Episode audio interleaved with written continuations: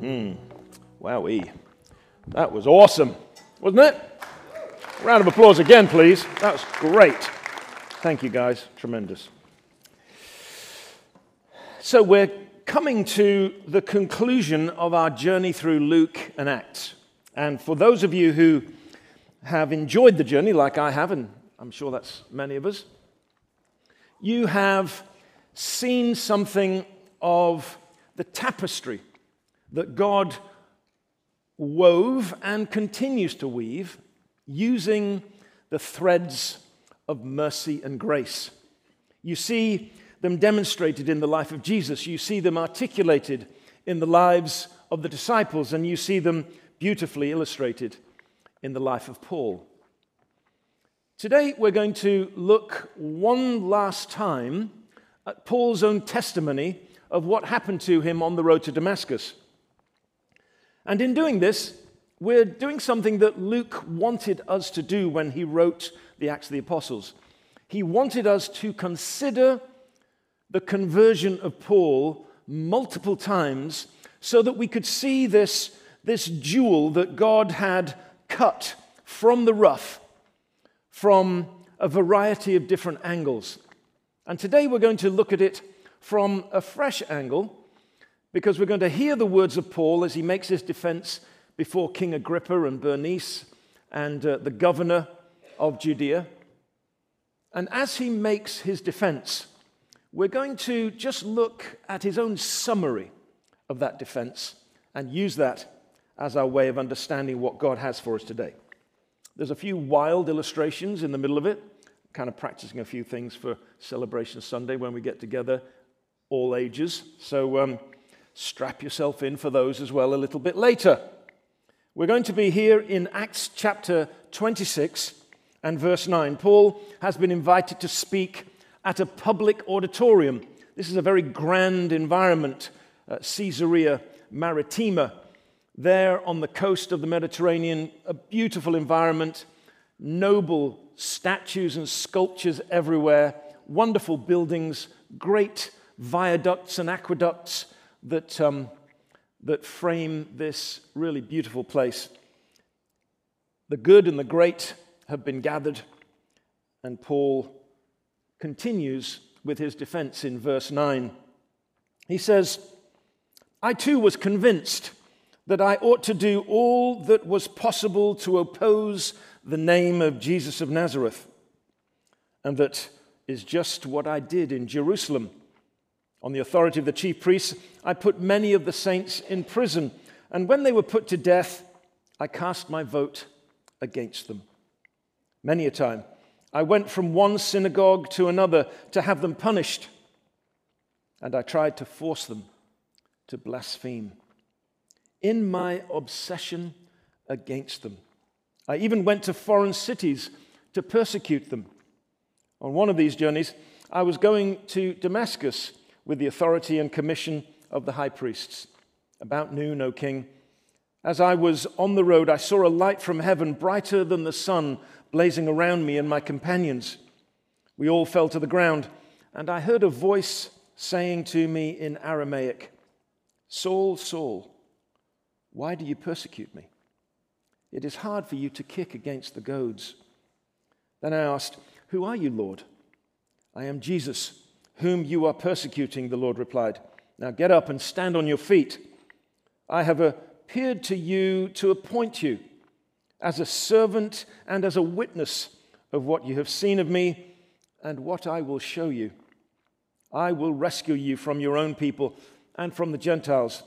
I'm sending you to them to open their eyes and turn them from darkness to light and from the power of Satan to God, so that they may receive forgiveness of sins and a place among those who are sanctified by faith in me. So then, King Agrippa, I was not obedient to the vision from heaven. First to those in Damascus, then to those in Jerusalem and in all Judea, and to the Gentiles also. I preached that they should repent and turn to God and prove their repentance by their deeds. So there's Paul's testimony.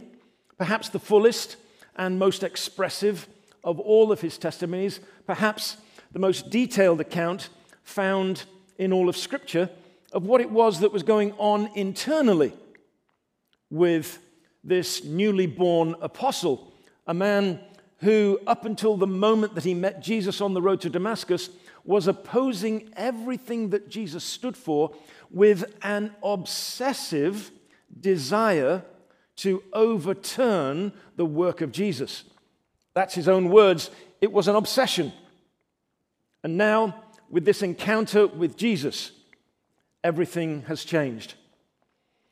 In one of the very last writings that Paul writes before his death in Rome, not the time in Rome that he'll soon uh, engage in and we'll see recorded here in Acts, but maybe 10 years later, at the end of Nero's reign, when he's attempting to change the disposition of the people of Rome towards him by blaming the Christians for all that's bad in the empire and in the city. Paul says this in 1 Timothy chapter 1 verse 13. Even though I was once a blasphemer and a persecutor and a violent man, I was shown mercy because I acted in ignorance and unbelief.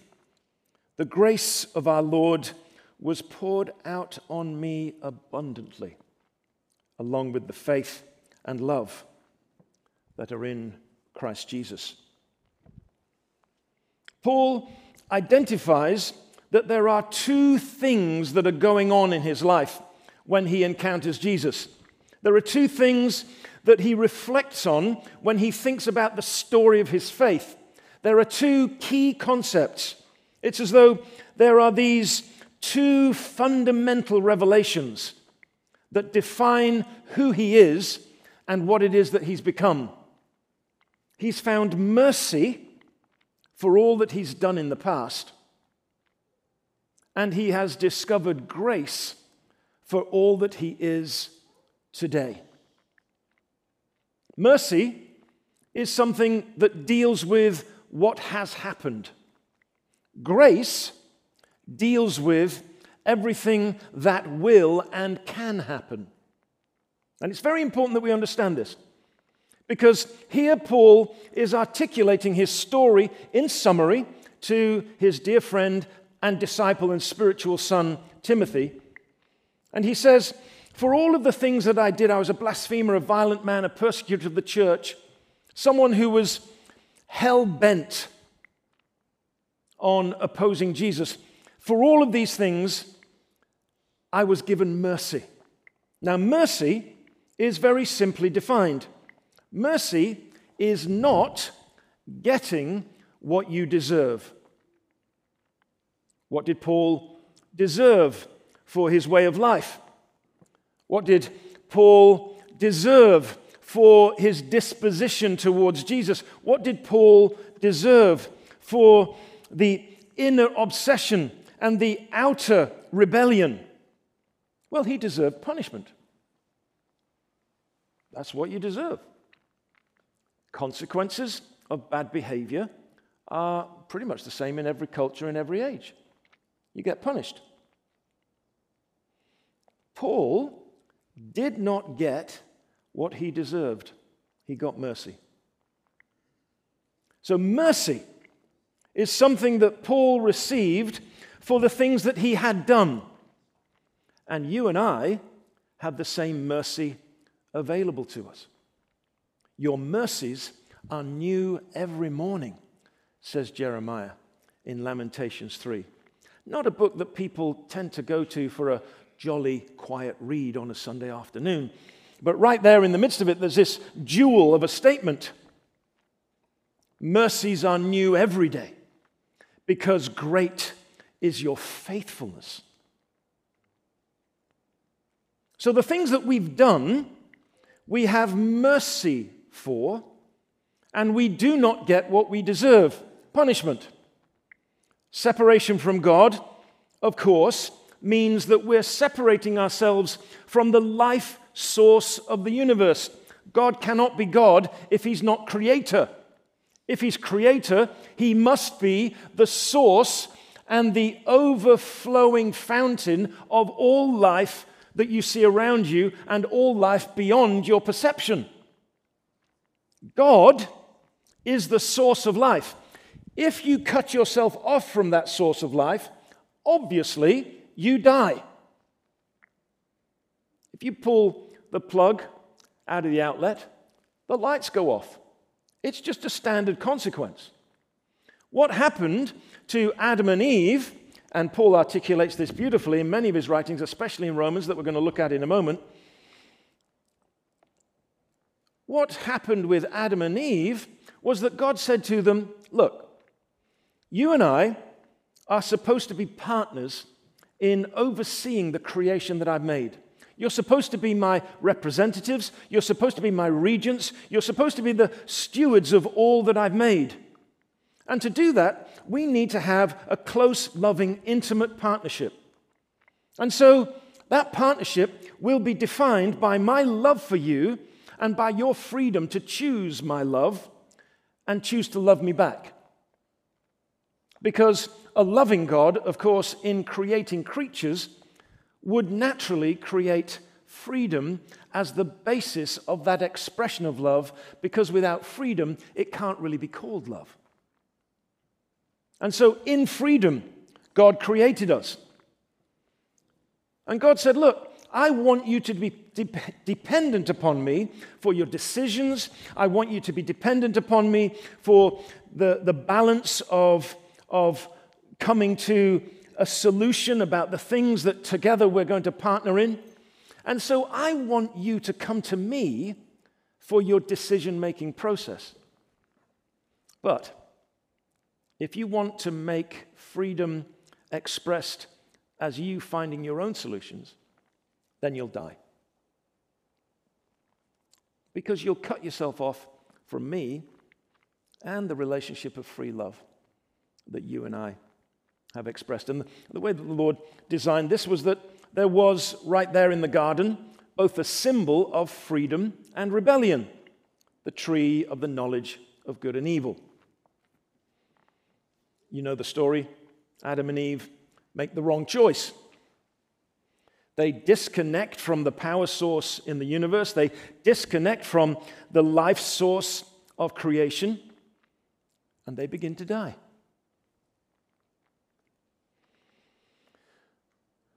That was the cause. Separation is, if you like, the state of humanity. And the symptoms of that reality are the sinful things that people do, that you and I do.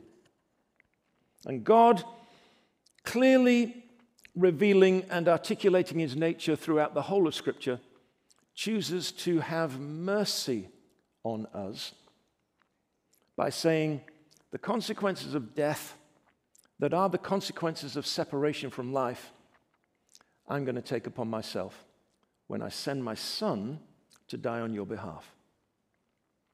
So, those are the simple elements of the gospel expressed through mercy.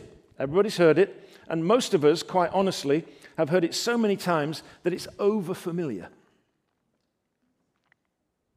Familiarity breeds contempt, my mother always used to say. Well, it's not that we're contemptuous of the gospel, it's just that we're not particularly kind of thinking that it's relevant for today.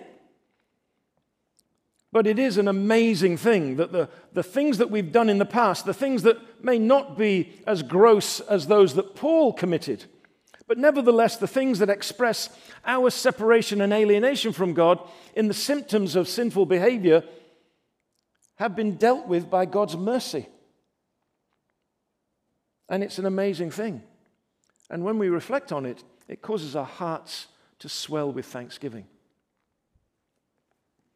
But in the New Testament, another idea begins to develop. So important an idea that when Paul and others who are leaders in the church greet one another, they take this idea and they add it to the ancient greeting of the people of God. The ancient greeting of the people of God is shalom. Peace be with you. Paul and the others who led the early church now say, Grace and peace to you. Because grace is the great revelation, grace is the great story, grace is the very thing that takes mercy beyond what mercy can achieve.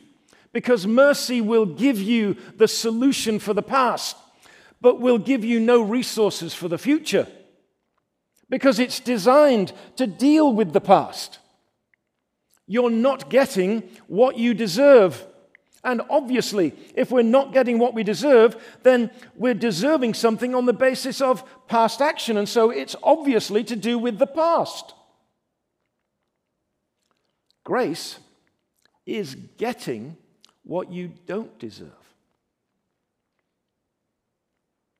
Grace is getting what you don't deserve. It's not based on behavior, it's not based on our action, it's not based on the past, it's based upon God's decision to give. God so loved the world that he gave. The disposition of God's loving character is to show us mercy for the past and grace for today. You don't get what you deserve from the past, but you do get what you don't deserve for today. Now, I know it sounds a little bit kind of tautological. It sounds a little bit as though, what are you saying again? So just, just think about it for a moment. Mercy is not getting what you deserve. Grace is getting what you don't deserve.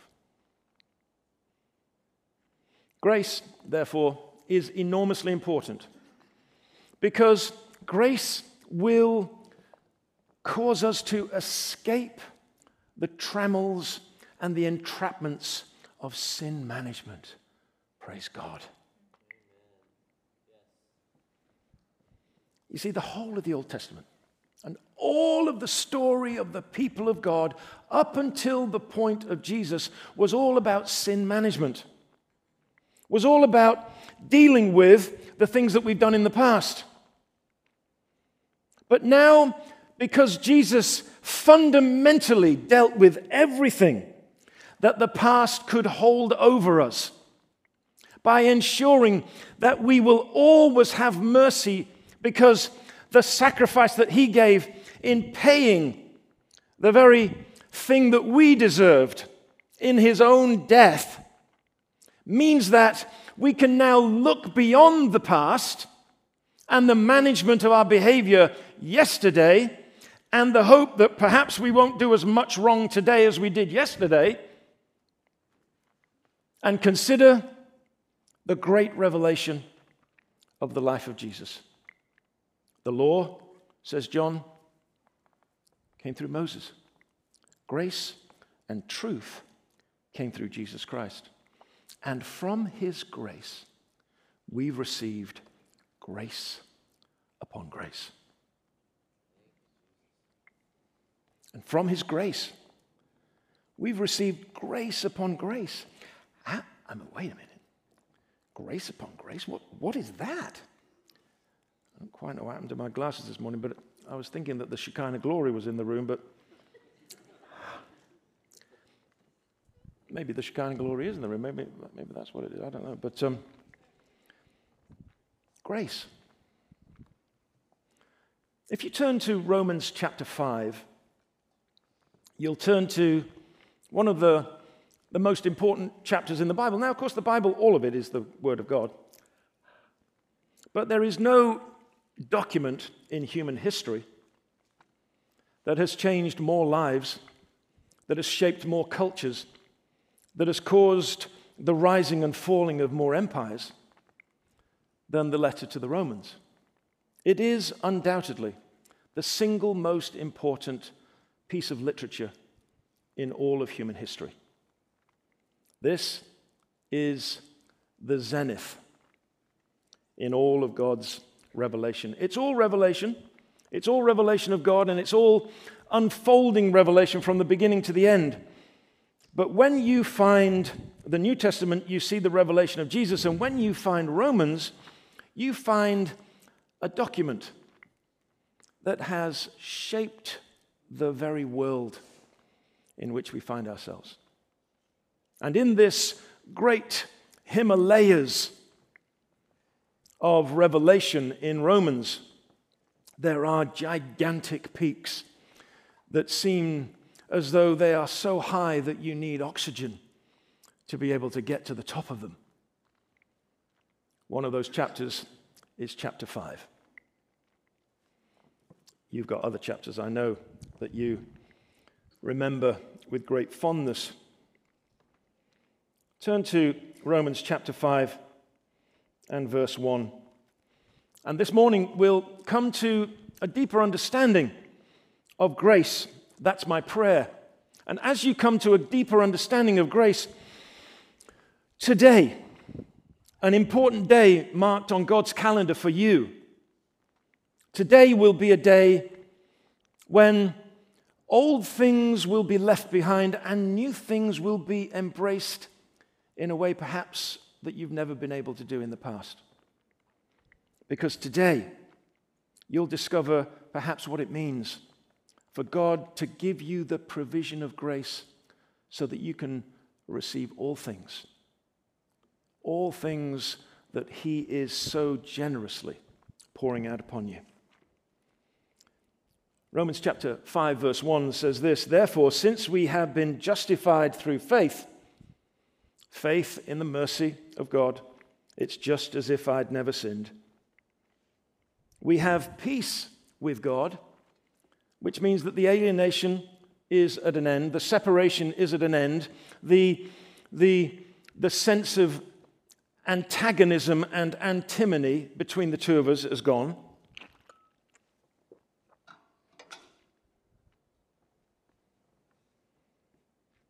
Through whom we have gained access by faith into this grace in which we now stand. Grace is a territory Grace is a place. Grace is a location. And you're able to stand in it. And when you stand in it, it makes all the difference. When you stand in it, it changes your disposition towards the world. It's as though You've been living in a howling wilderness. That's the, the picture of alienation from God found in the Old Testament. You've been, you've been in a howling wilderness. Your very soul has been stripped naked by the erosive forces of the world. All that is around you seems to be against you. And in a moment, you cross from death into life, and you come out of the desert the howling wilderness, and into the provision of grace like an oasis. An oasis that is so particular and special that none of the winds of the desert are able to penetrate this place of goodness and provision and, and love and security. And here, you've been given access. Maybe you'd seen other people from your position in the howling wilderness, and you wondered why it was that their, their way of looking at the world was different to, to yours. Maybe, maybe you saw other members of your family, maybe you saw your spouse, and you wondered what it was that could possibly be different about them because they were approaching life differently to you. It was as though they lived in an oasis and you lived in the desert. But here, the, the day comes, you put your faith in Jesus and Jesus says, mercy for the past and access into grace. And you step out of the desert into the oasis, you can't believe it. It's incredible. I'm allowed to live here. Not only are you allowed to live here, this is now your home. You're not just a visitor. You're not going to have to go when it gets dark. You can stay here as long as you like. All that you see around you, all the provision of grace, is yours every minute of every day. God will continue to supply you with all of your needs. God will continue to bless you in your going out and in your coming in. God will bless you in such a way that you become familiar with God giving.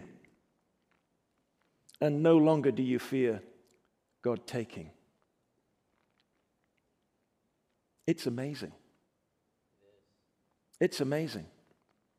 It really is amazing grace. And it's a territory. And you say, well, if it's a territory and you've gained access to it, can you leave it? Yes, in a sense you can. The writer to the Hebrews speaks about missing grace. In other words, there is a way in which we as Christians can have access to all kinds of things, but live as if those things are no longer available to us. Now, it's not that we don't have access into grace, it's just that we're not living in the benefit of it. Now, I've been going through therapy uh, for quite some time for my leg. And uh, yesterday I went to uh, an amazing acupuncturist. I mean, quite honestly, I had no idea what acupuncture was, and I still don't really know what it is. But it has an amazing effect. And I've had all these other therapies, these kind of electrostatic things, and the trainer at the gym helps me, and all these different things. It's amazing.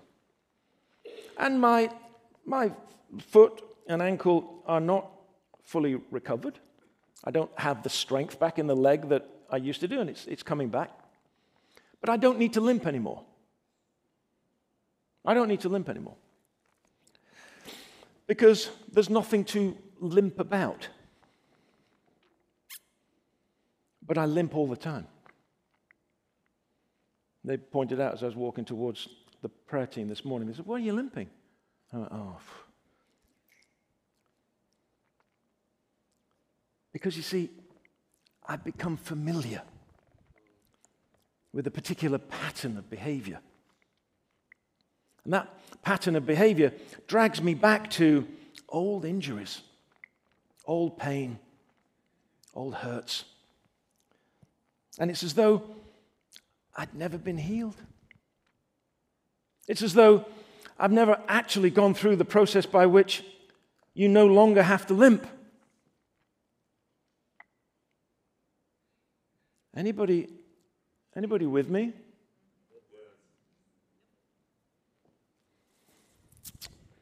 So, grace is a place you always have access to it, and sometimes, sadly, and perhaps foolishly, we do not benefit from all that grace provides because we find ourselves drawn back into old behavior that faces us away from grace toward the desert rather than toward grace and all of the provision of the oasis. So, let's have a little think.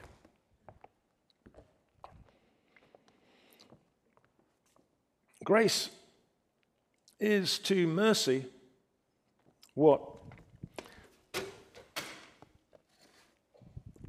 Christmas is to an average day. None of the early Christians greeted one another with mercy and peace. Mercy is wonderful, it's amazing. But as we'll discover a little bit later, grace not only on the occasion of you encountering mercy, but on every other occasion that you encounter grace afresh, grace says this to you I'll see whatever it is that you need, and I'll raise you grace. That's what I'll do. It's almost as though, you know, we're, we're kind of playing poker with God, and we've got this one card, and we're thinking, yeah, he's not going to be able to fix this one. And we kind of hold it to our chest and we think, yeah. Now, I mean, I don't know what you're like, but do you, are, you, are you like me? Do you get old regrets that bubble up to the top of your heart from years ago? Where the heck did they come from? I mean, things like when I'm a teenager, and there's these things kind of bubble up, and I'm thinking, I'm so far away from being a teenager, I can't remember how many years it is from then till now. But somehow, my heart has remembered, and there's this little bloop that bubbles up to the surface. It gives a rather noxious smell of the past. This is too close a reference to bubbles in the bath. Forgive me.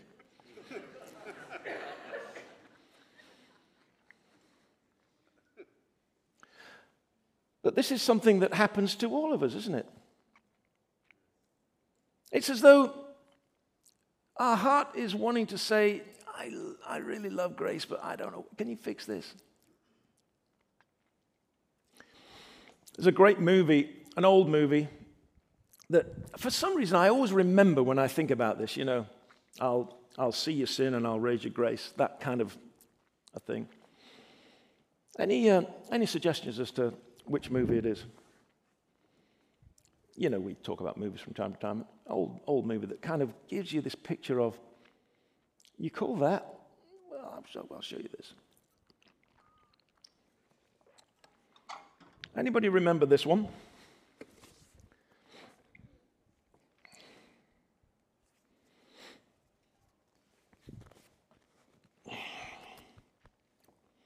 Call that a knife? Do you remember that? There he is on the streets of New York wearing his hat.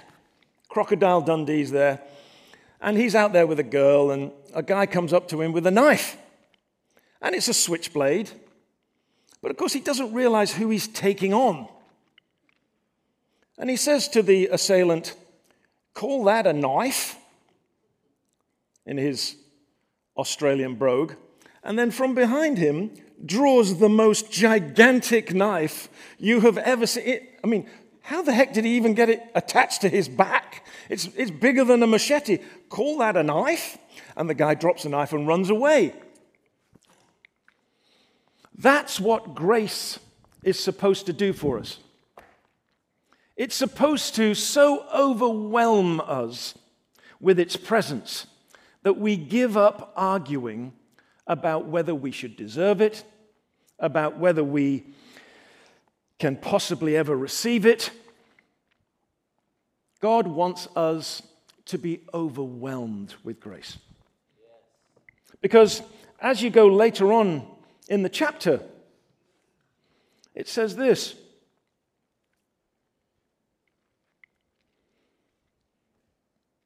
For if by the trespass of one man, this is verse 17, death reigned through that one man, how much more will those who receive God's abundant provision, just nudge your neighbor, they're starting to drop off a bit. Say abundant provision. Just say that to your neighbor. Abundant provision. If you're not near somebody, shout to them. Abundant provision. Those who receive God's abundant provision of grace and of the gift of righteousness reign in life through the one man, Jesus Christ. So, the territory that you're living in the territory that you're standing in, called grace, is not something that you're there as a visitor. It's not something that you're there as a kind of friend. It's not even something that you're there as a family member. You're supposed to be the monarch of the place that you live. You're supposed to reign in grace. You're supposed to walk around like you own it. and the abundance of its provision is overwhelming. So um, let's have a look at that for a minute. I have uh, here a little abundant provision. Now,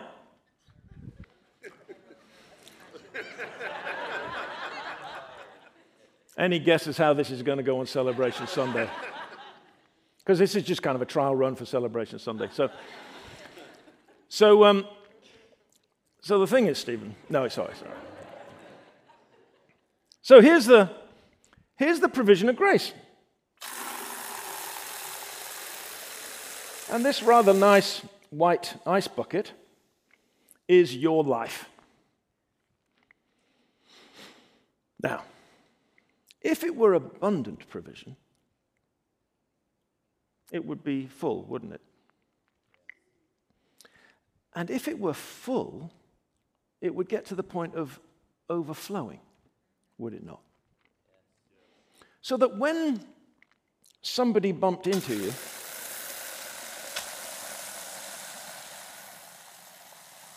they would bump into what? Judgment? Would they bump into judgment?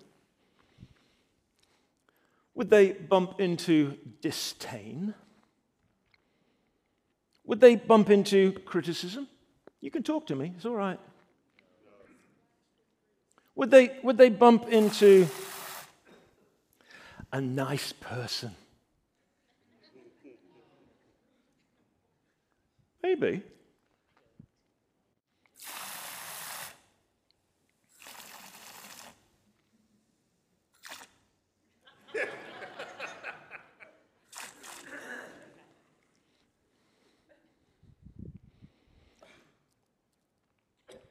If they bumped into a person who has encountered abundant grace, what would they bump into? What was that? Say that again. Now, here's the thing when I go out there, as I do a lot, into this place we call Dayton and the greater Miami Valley, I notice the people I talk to think that when they bump into Christians, they're going to bump into something other than grace. They're going to bump into judgment. They're going to bump into a political opinion. They're going to bump into a particular perspective that has a kind of cultural framework. And all of those things I think are fine. But it's amazing how few the number of people I encounter expect grace when they meet a Christian. And you know why? Because Christians don't believe in grace. They believe in the amazing character of grace. They believe in the remarkable circumstances in which grace has been made available to us. They're fully aware that grace is in Jesus.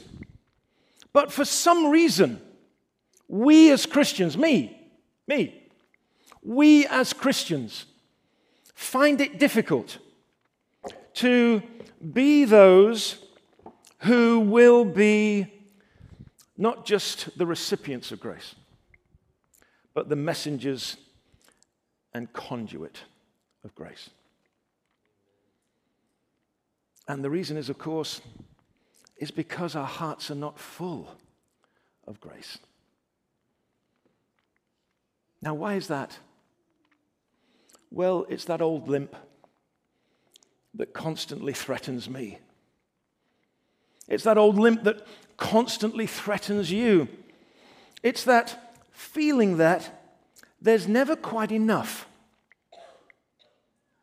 If there's never quite enough, then you're always a little worried about what it is that you might lose.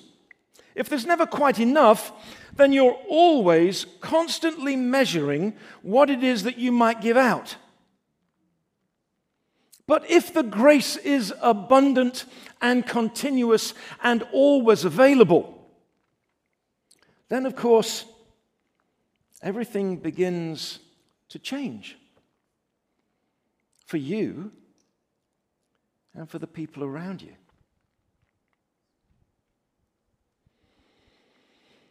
There's one more thing to say about grace before we move into communion, and Chad is going to come and do that for us. I'm hoping that these graphic pictures will settle in your mind and your heart and help you as you encounter tomorrow. But perhaps this is the most important element of grace that as yet we need to explore. This is what it says at the end of this amazing chapter 5 of Romans, verse 20. The law was added so that the trespass might increase. Wait, what? What? I'll just read it again. Let's just make sure I've got that right. The law was added so that the trespass might increase.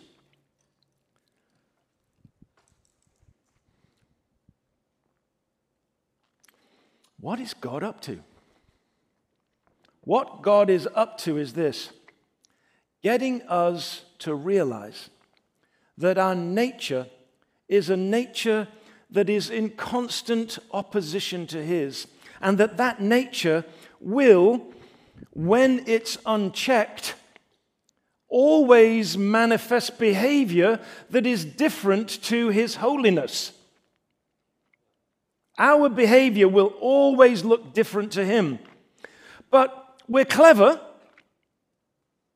and we manage our behavior and we keep it under wraps. And so we think that we're okay. And I'm not talking about pre Christians here, I'm talking about us. We hold it under wraps. We, we keep it, we keep it down. We say, don't say that. People will think you're a sinner. oh, my friend.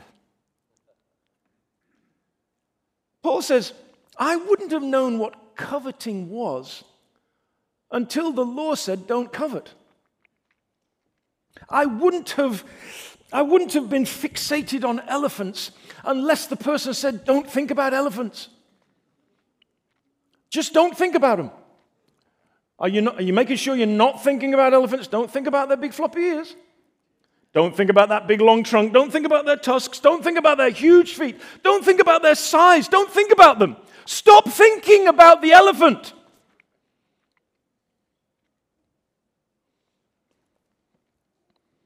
And of course, having been given this amazing, noble instrument of the brain by our Creator so that we could partner with Him in overseeing the world, our brain fixates on it and says, Oh, coveting. Ooh, hmm, what could I covet?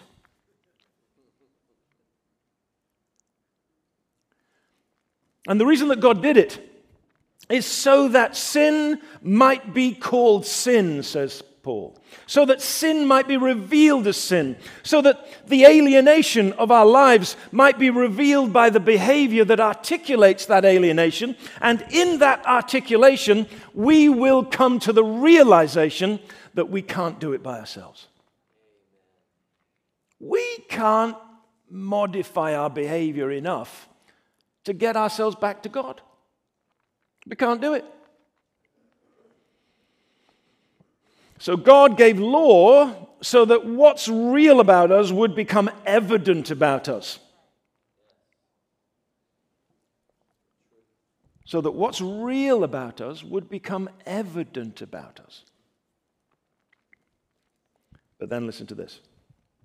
But where sin increased, grace increased all the more. That might be the most anemic translation of the most glorious verse in the whole Bible. When I was a, when I was a, a young, young, young man,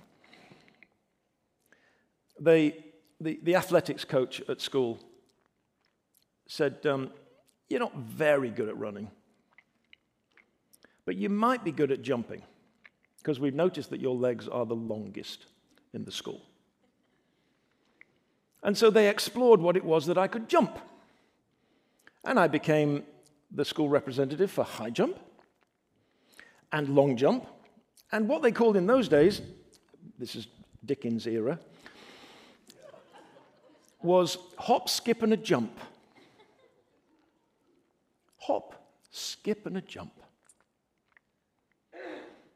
The triple jump. I was really good at it. I could outleap everybody. Until I went to the county championship and I was like last. Because here comes this person who's been trained in it for a long time, and he's got legs like pines. And he just completely, it's like, it's like that old television program, you know, the six million dollar man, where he goes, and he just leapt. And wherever it was that I could leap, he could leap so much further.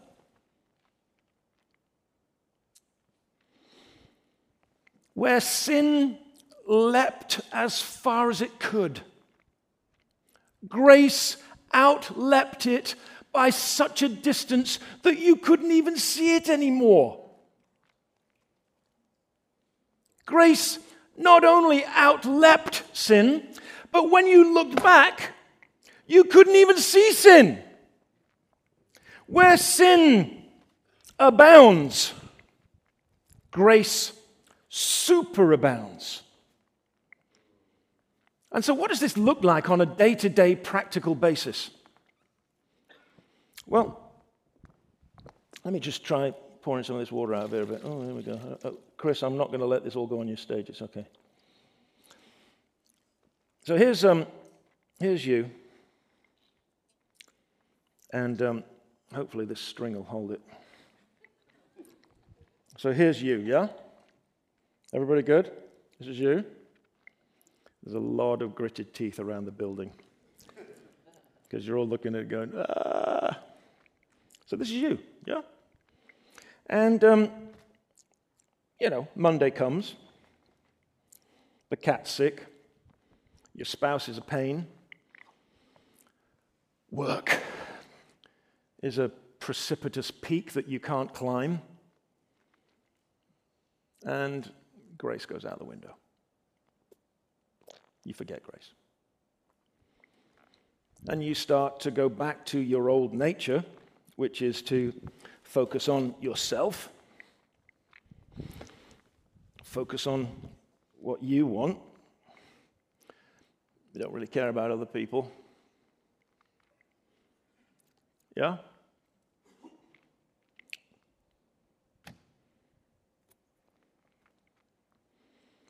And you get to the end of Monday, and it doesn't feel like you're a Christian anymore. As that rather unknown song from Hillsong so beautifully articulates, on Sunday we had revival, and on Monday I couldn't even find my Bible. It's like it's all gone. So, what happens? What does God do? Well, God says, Silly Billy, of course my grace is always available to you. And the only thing that you can achieve by attempting to cut yourself off is to shorten the string between me and you.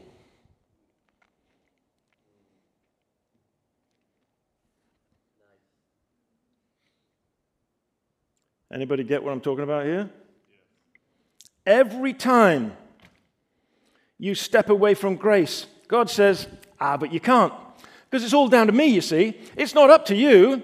And so the only thing that can happen here is that you get the realization that however far you want to stretch away from grace, I'm always going to pursue you because you see, I'm a God of goodness and mercy, and goodness and mercy will pursue you every day of your life, and I'll run you down. I'll pursue you to the very end of the day, and the bit of string that you think you've severed, I'll tie it back together again, and it'll be a shorter distance between me and you.